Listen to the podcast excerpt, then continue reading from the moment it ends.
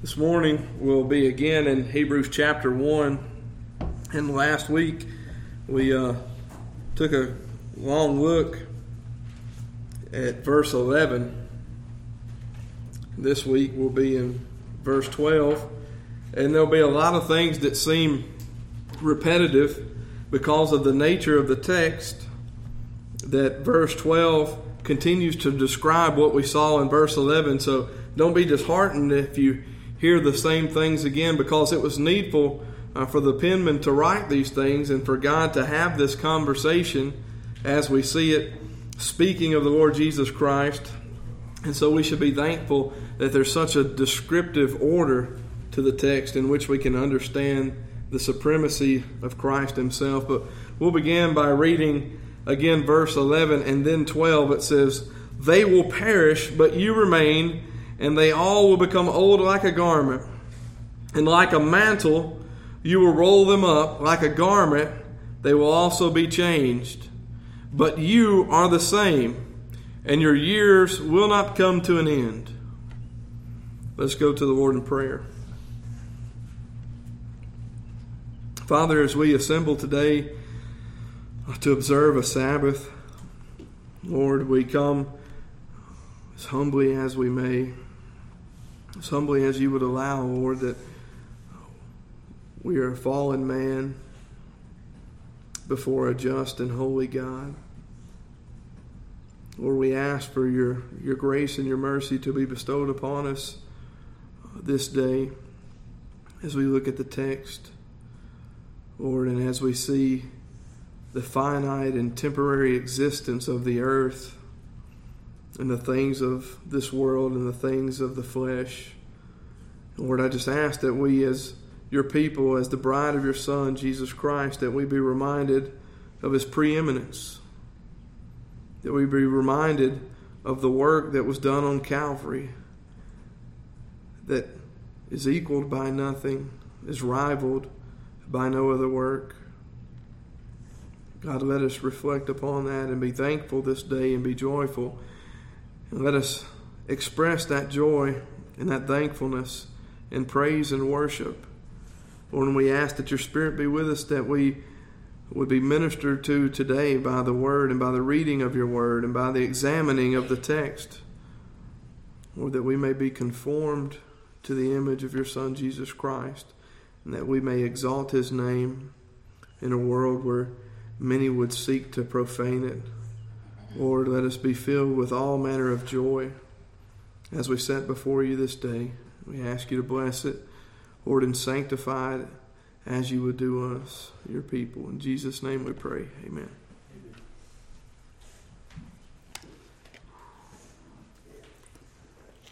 So we see the text this morning, and like a mantle you will roll them up, like a garment they will also be changed. But you are the same, and your years will not come to an end. This is a text that directly deals with verses 10 and 11 as we see the foundations of the earth that were laid in Jesus Christ and the handiwork of Christ as he creates the heavens, plural, those things that are visible from earth. Not speaking of heaven, the place where he resides, but the heavens, this upper firmament, if you will. And then we get to verse 12, which really concentrates on those things mentioned in verse 11 and really drives home a finite point of, of what that means that these things will perish, that the earth and the heavens will perish, but that Christ remains. And in one sense, he's simply reiterating in verse 12 what was said in 11. It's a natural continuation of verse 11. Speaking of, as we know, these heavens and this earth created by Christ, who is the living God. The previous verse declares several things, but that most certainly all things in their current substance of the earth and all things in the heavens, that's which we see the stars, the moon, the sun, those things beyond our grasp but within our visual sight, these things shall cease to be, declares verses 11 and 12. It mentions also a perishing, as it is written, a perishing of all things in the earth and in the heavens. not just the perishing of men and mankind, but a perishing that should be compared to a perishing of all things affected by the gospel. And when I say that, it's a perishing that we should liken to the perishing of sinful man, man without Christ. Why should we take this particular view? Because the viewpoint is gospel centric, it's Christ centric. If we have a viewpoint any other way of that which is perishing, whether it be the earth or man, we're missing the point of Jesus Christ and his redemptive story, the truth of his redemption, his work on the cross. So we liken this to the gospel, the perishing of the earth.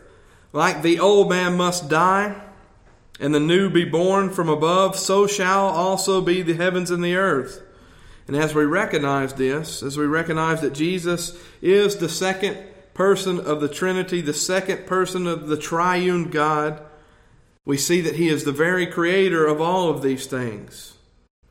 And still, the very names of God announces His work in these places. Consider the name Yahweh and Yeshua. And the meaning behind these two particular names, meaning God is salvation, God rescues. Further implying that He alone is the one who saves, He alone is the one who creates, and He is the only one, as it is written, who is able to save.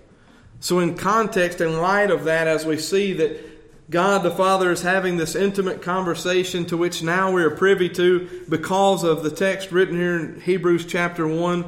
We see that He writes these things about Jesus Christ, and they only apply to one Jesus Christ who is full deity and who is also fully man.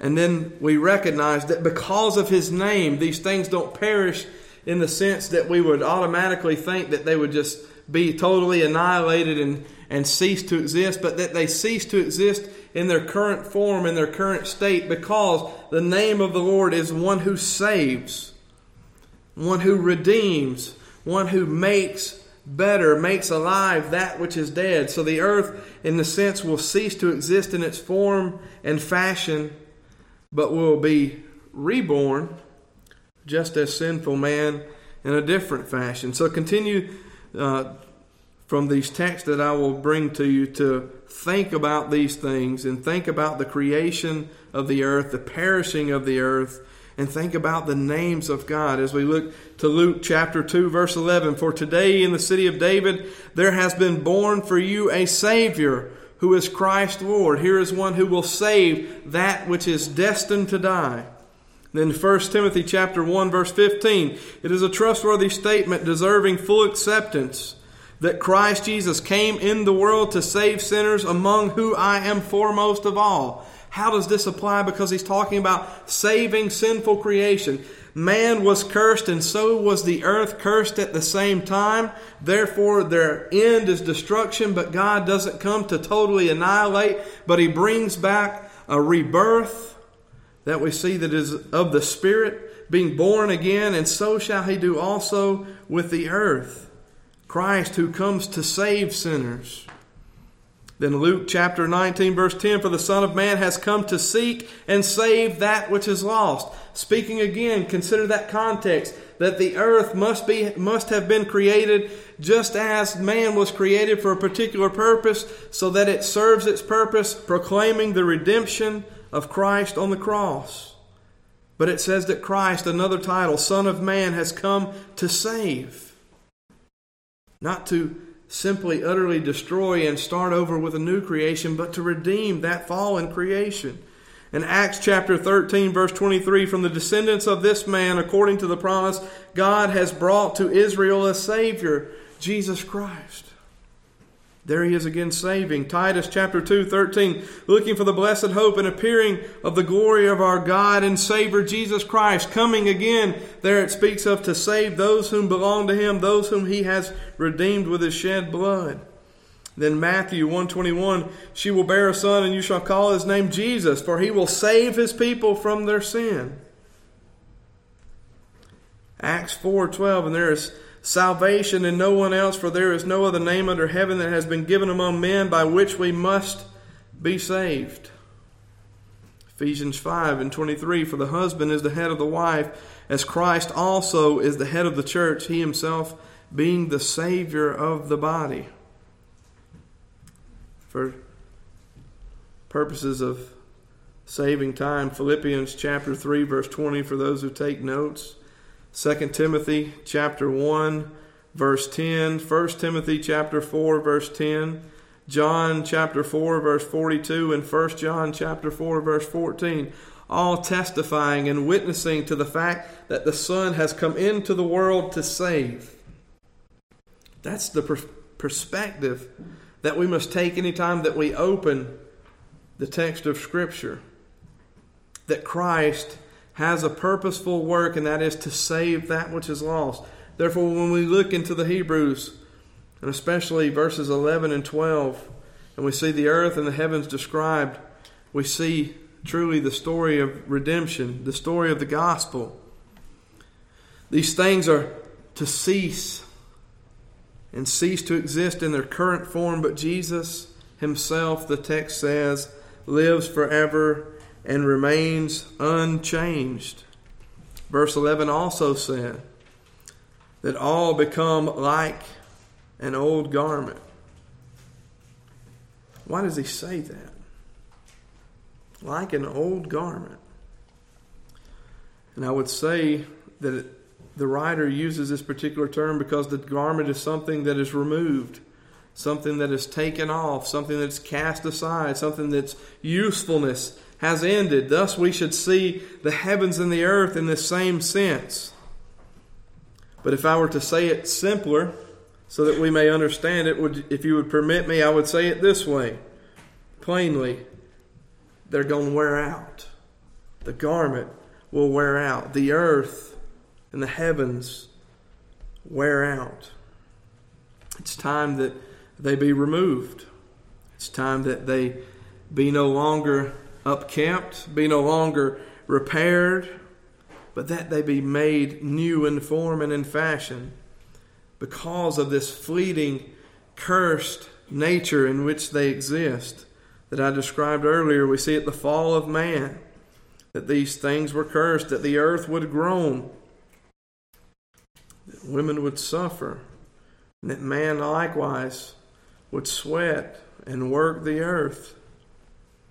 This is that fleeting, cursed nature. Then verse 12 says, And like a mantle, you will roll them up speaking of these perishing heavens and earth.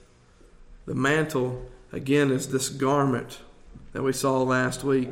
The garment from the previous verse. Some would say it's a veil, it's a cloak, it's a wrapping. In essence, it's a covering that's wrapped around an object that hides the true form and protects the broken nature of an object. It's an interesting choice of words if you would consider it uh, in its original language. And whoever penned the Hebrews, though it seems uh, to be up in the air and there be some dispute about who, I won't say wrote it, but who penned it, because the author is the Holy Spirit. It's an interesting choice because it truly isn't a choice, but it's given under divine inspiration. It's a divine inspiration from Christ Himself.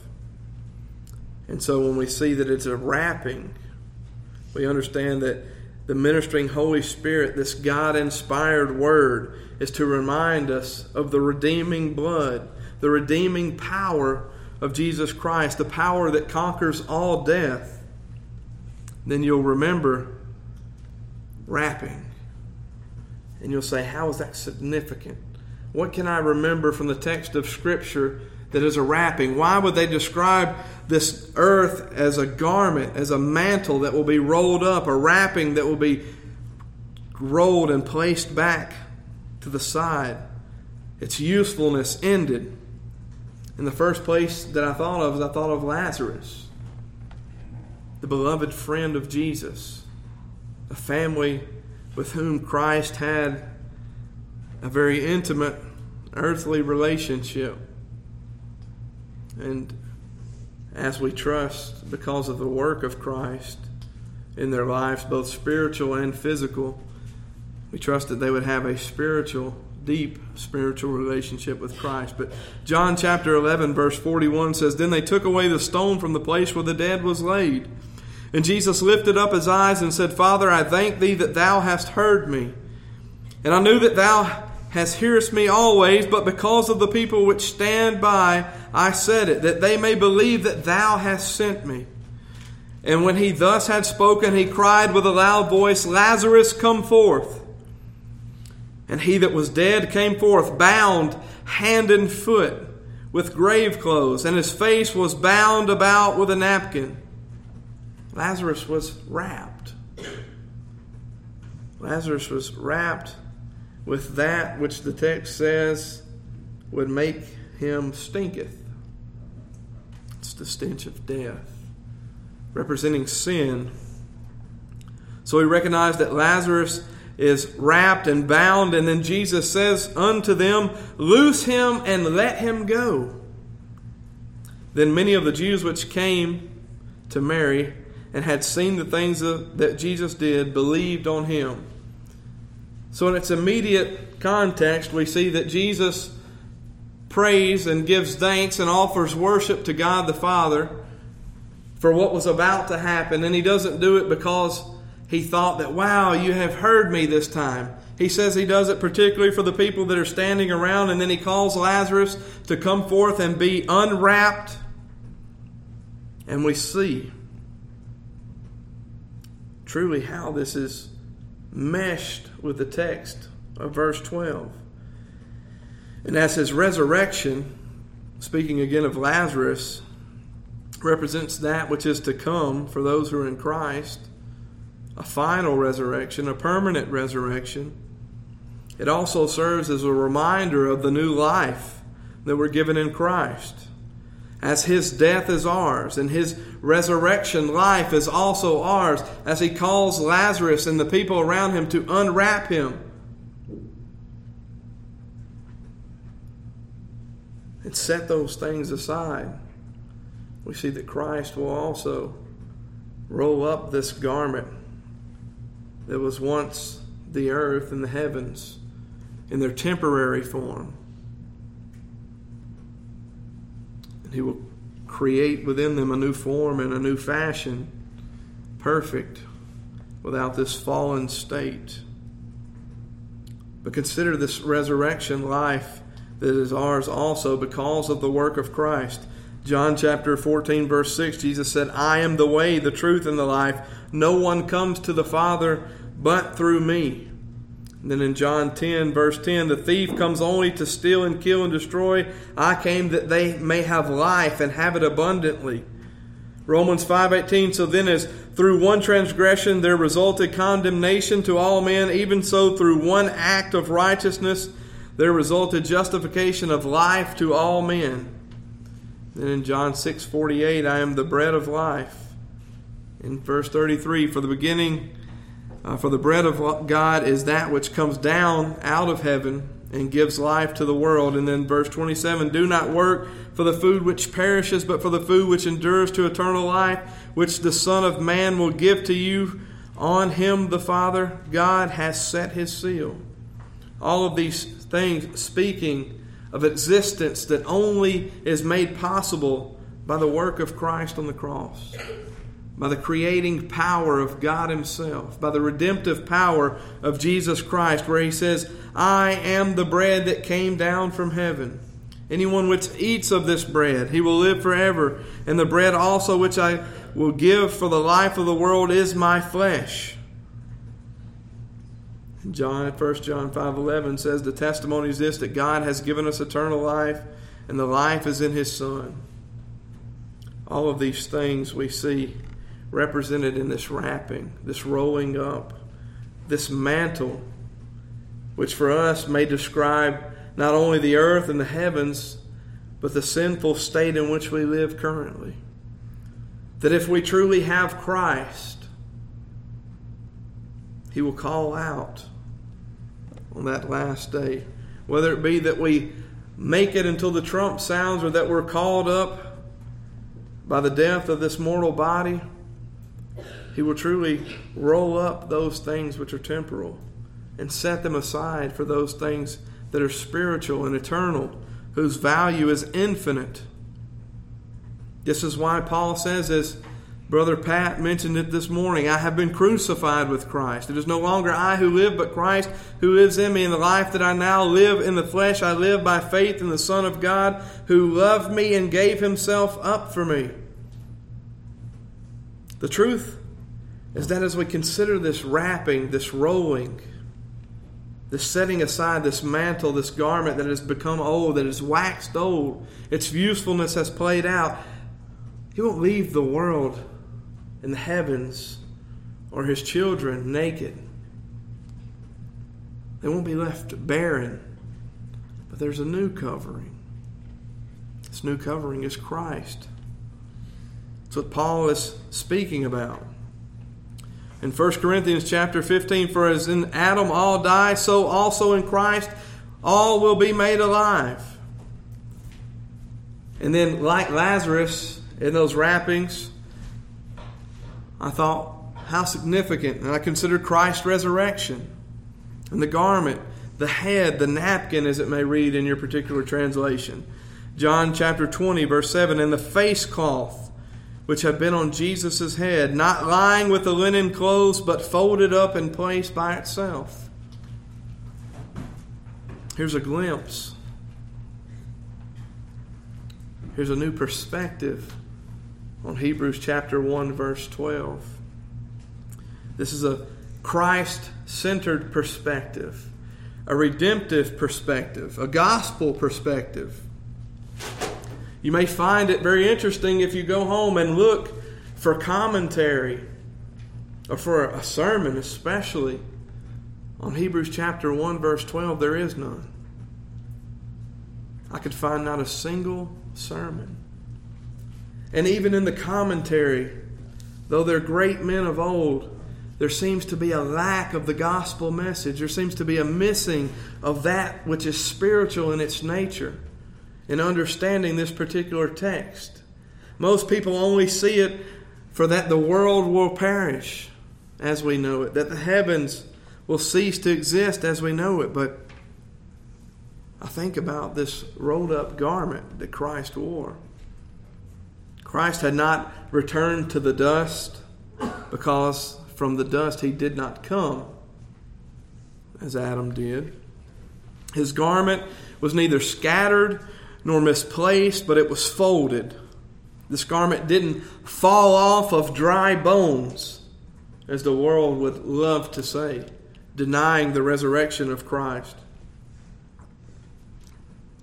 It certainly didn't fall off of bones.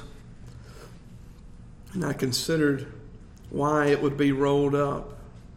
And I thought, died he, Christ, as the Lamb, risen is he as Savior, God, King of kings, Lord of lords. Christ, as we see in Hebrews chapter 1, is seated upon his throne, wearing not this garment, this napkin, this headcloth that we see is rolled up back in John, but instead he has upon himself a majestic garb. Garb which only one who is in control, who rules, who is in authority, one who is truly royalty may wear.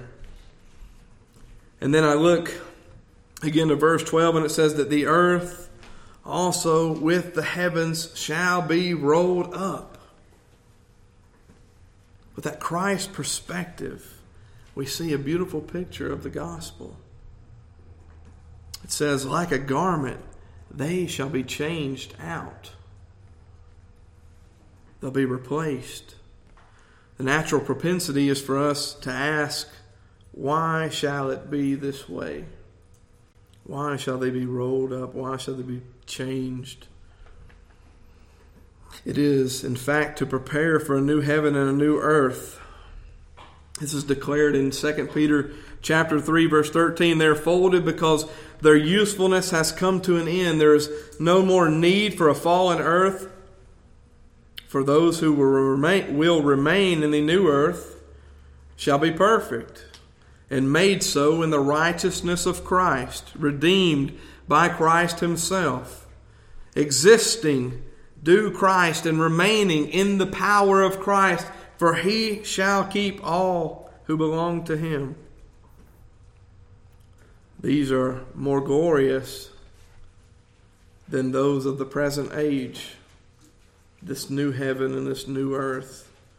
They're more perfect. They're completely perfect.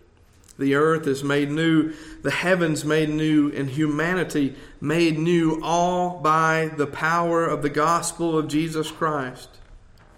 Everything changes with the power of His Word, but all of this is a reality because of the text that follows.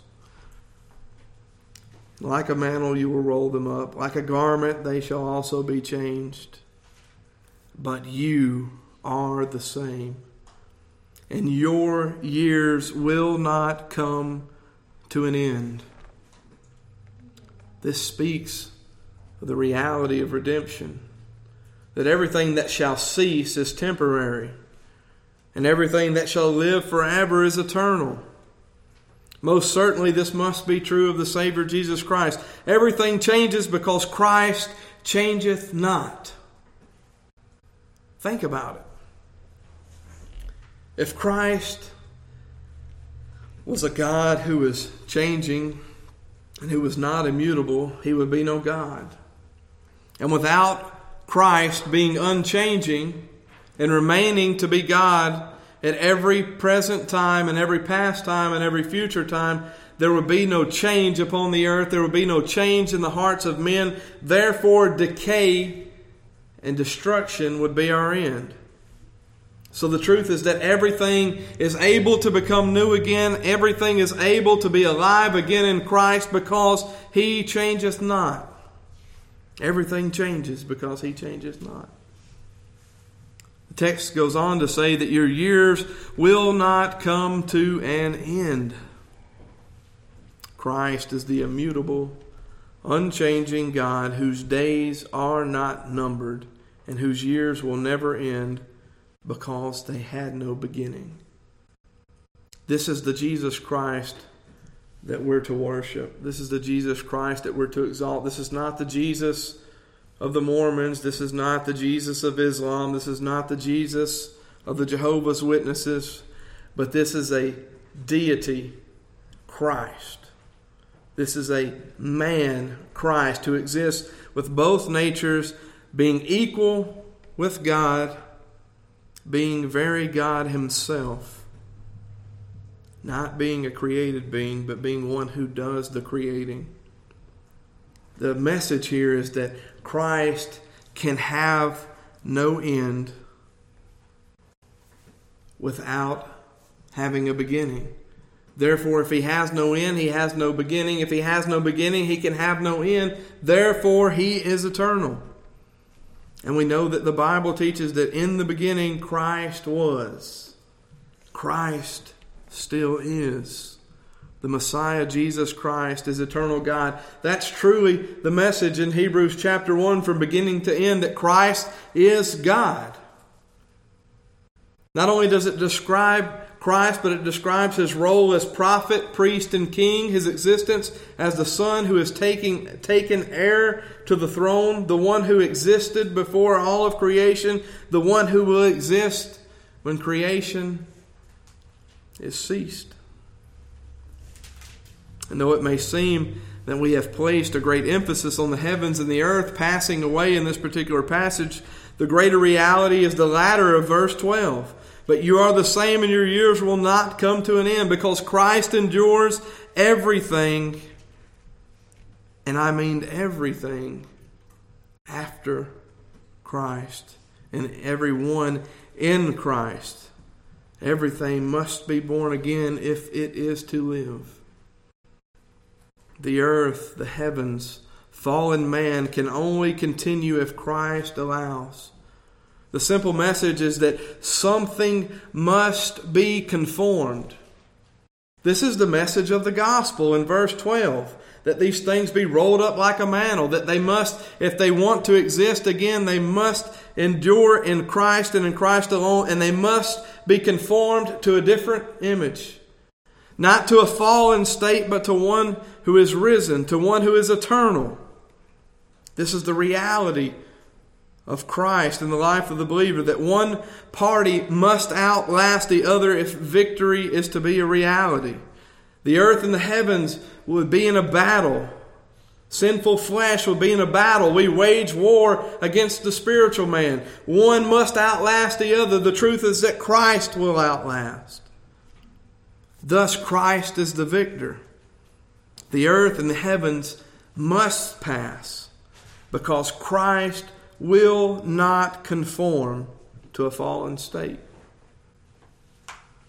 It's a wonderful reality that Christ will not conform to the fallen state of mankind, nor will he conform to the fallen state of the earth or the heavens, but rather he will continue. His years will not be numbered, he will remain the same.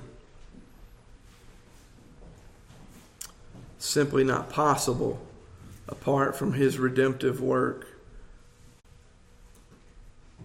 that justifies all to whom whom it has been effectual that conformity would be to a fallen state.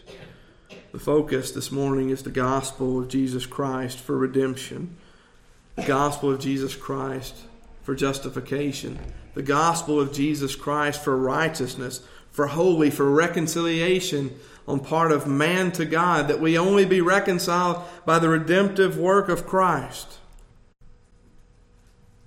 whereby man would be pardoned from a sinful reality, which is death.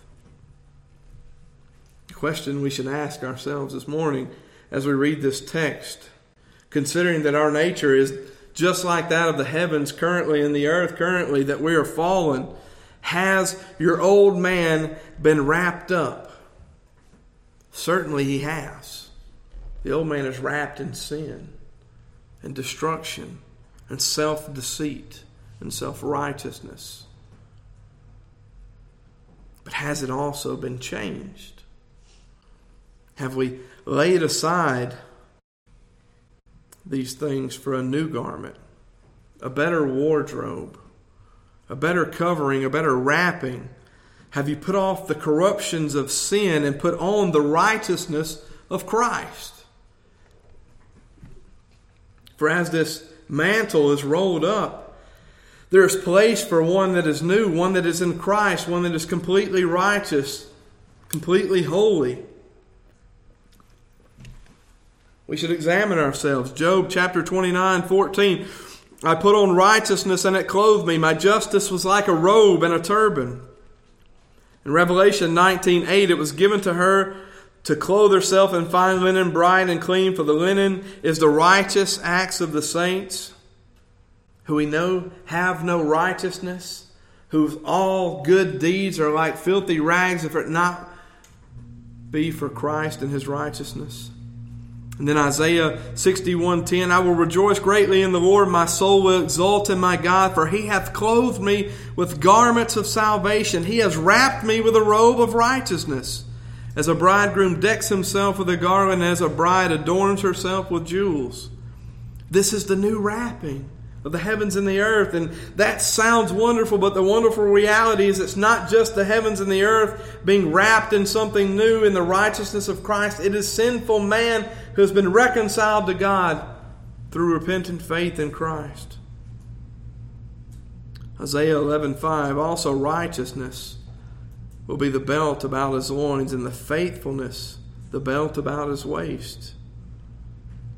Because all of us have become unclean, and all our righteous deeds are like filthy garments. And all of us wither like a leaf, and our iniquities, like the wind, take us away. But Psalm chapter 132, verse 9 says, Let your priests be clothed with righteousness, and let your godly ones sing for joy. The truth of Hebrews chapter 1 is that Jesus Christ is our priest that he is certainly robed in righteousness. And because of that, because we have been crucified with Christ and resurrected with Christ, because the new man has been born again and wrapped in the righteousness of Christ, we may sing for joy. The psalm wasn't just written for a particular time period, but it is an eternal truth that we be robed in the righteousness of Christ. Zechariah chapter 3, verse 4. He spoke and said to those who were standing before him, saying, Remove the filthy garments from him. Again he said to him, See, I have taken your iniquity away from you, and you will clothe, uh, you will be clothed with festal robes. It's the truth of Christ. Revelation 3 4, but you have a few people in Sardis who have not soiled their garments, and they will walk with me in white, for they are worthy. Notice he doesn't say that they walk in white now. They will walk with me in white. The reality that the old garb, just like with the heavens and the earth, shall be rolled up and exchanged for something that is perfect, something that is clean, something that is pure, which we know must be from Christ. And so we say, if we sin, and if we enjoy sin, then we hate God. We remain at the very edge of his sword, ready to be split and dismembered, for we have earned such a faith. For the wages of sin is death. Do we trust the Ancient of Days who will not end? He provides life and life more abundantly, water from which we are eternally quenched, bread whose fill knows no end. We must feed upon Christ. And the text bears out that we must garb ourselves in his righteousness. This righteousness, which is so apparent from all of the other texts that we previously mentioned, this is the gospel, the gospel of life amidst certain destruction. For where life is given, so it is taken. Some will perish, others will be saved. I ask this morning will you trust in Christ? And not merely with lip service, but will you awake and cover your nakedness each day with the righteousness of Christ? Have you laid aside the garb of uncleanliness, the garb of your iniquity, those things that are temporary and temporal because they bring about certain destruction? Will your garments wither and fade? Or will you this hour roll them up and exchange them? And like the hymn says of the old rugged cross, exchange them someday for a crown. And not just any crown, but a crown whose wearer submits and serves and loves the King of Kings and Lord of Lords, to whom its allegiance is sworn. Hebrews chapter 1, verse 12 is wonderful as it does describe the truth and the reality of a new heaven and a new earth. But more wonderfully, it describes the Savior, Jesus Christ, the King, who is the same, who will always be the same, whose years are not numbered, who is eternal, and because of that, He is able to give eternal life to those who believe in Him, those who trust in Him, those who are currently clothed in unrighteousness and in sin and in iniquity. So we must see the gospel in Hebrews chapter 1. We must see that the call is for man to repent before God, repent for his evil works. Call upon the name of the Lord and you shall be saved, it says. This is a reality that we must face. Not just as the heavens and the earth temporal, but this life too is temporal. If we not profess Jesus Christ as Lord and Savior, if we not live by His righteousness and His righteous precepts, we have no hope but to be destroyed, but to be perishing. Let's go to the Lord in prayer.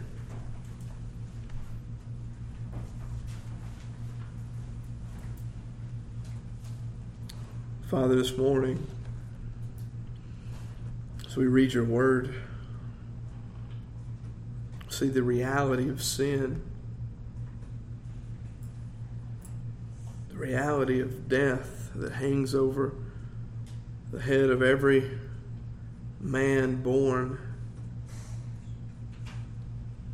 Lord, we see that before you we're filthy. We are a generation of unclean lips. Lord, for we have been whitewashed sepulchres, harboring dry bones, harboring faithlessness, having no hope, having no surety, having no righteousness of our own. God, our prayer this morning is that as those who truly belong to you, we would persevere by the power of your Spirit, that we would be reminded every day to walk as Christ walked, to live as Christ lived, to die to sin which was placed upon him at the cross, by which he faced the full measure of your wrath. God, we pray today that if someone would hear this message, they would see the need for repentance, need for salvation, and that amidst that need, they would see the hopefulness that we have in your Son Jesus Christ, who causes those things that are temporal to perish in order that he may bring about a born again man, born again woman who relies not on her self righteousness, but upon the perfect righteousness of your Son Jesus Christ. Lord, may we trust him, ever trust him. May we lean upon your word. God, may you grant us repentance this morning, that we may see the beauties of your salvation, and that we may praise and worship you and exalt the name of your Son, Jesus Christ. In his name we pray. Amen. Amen.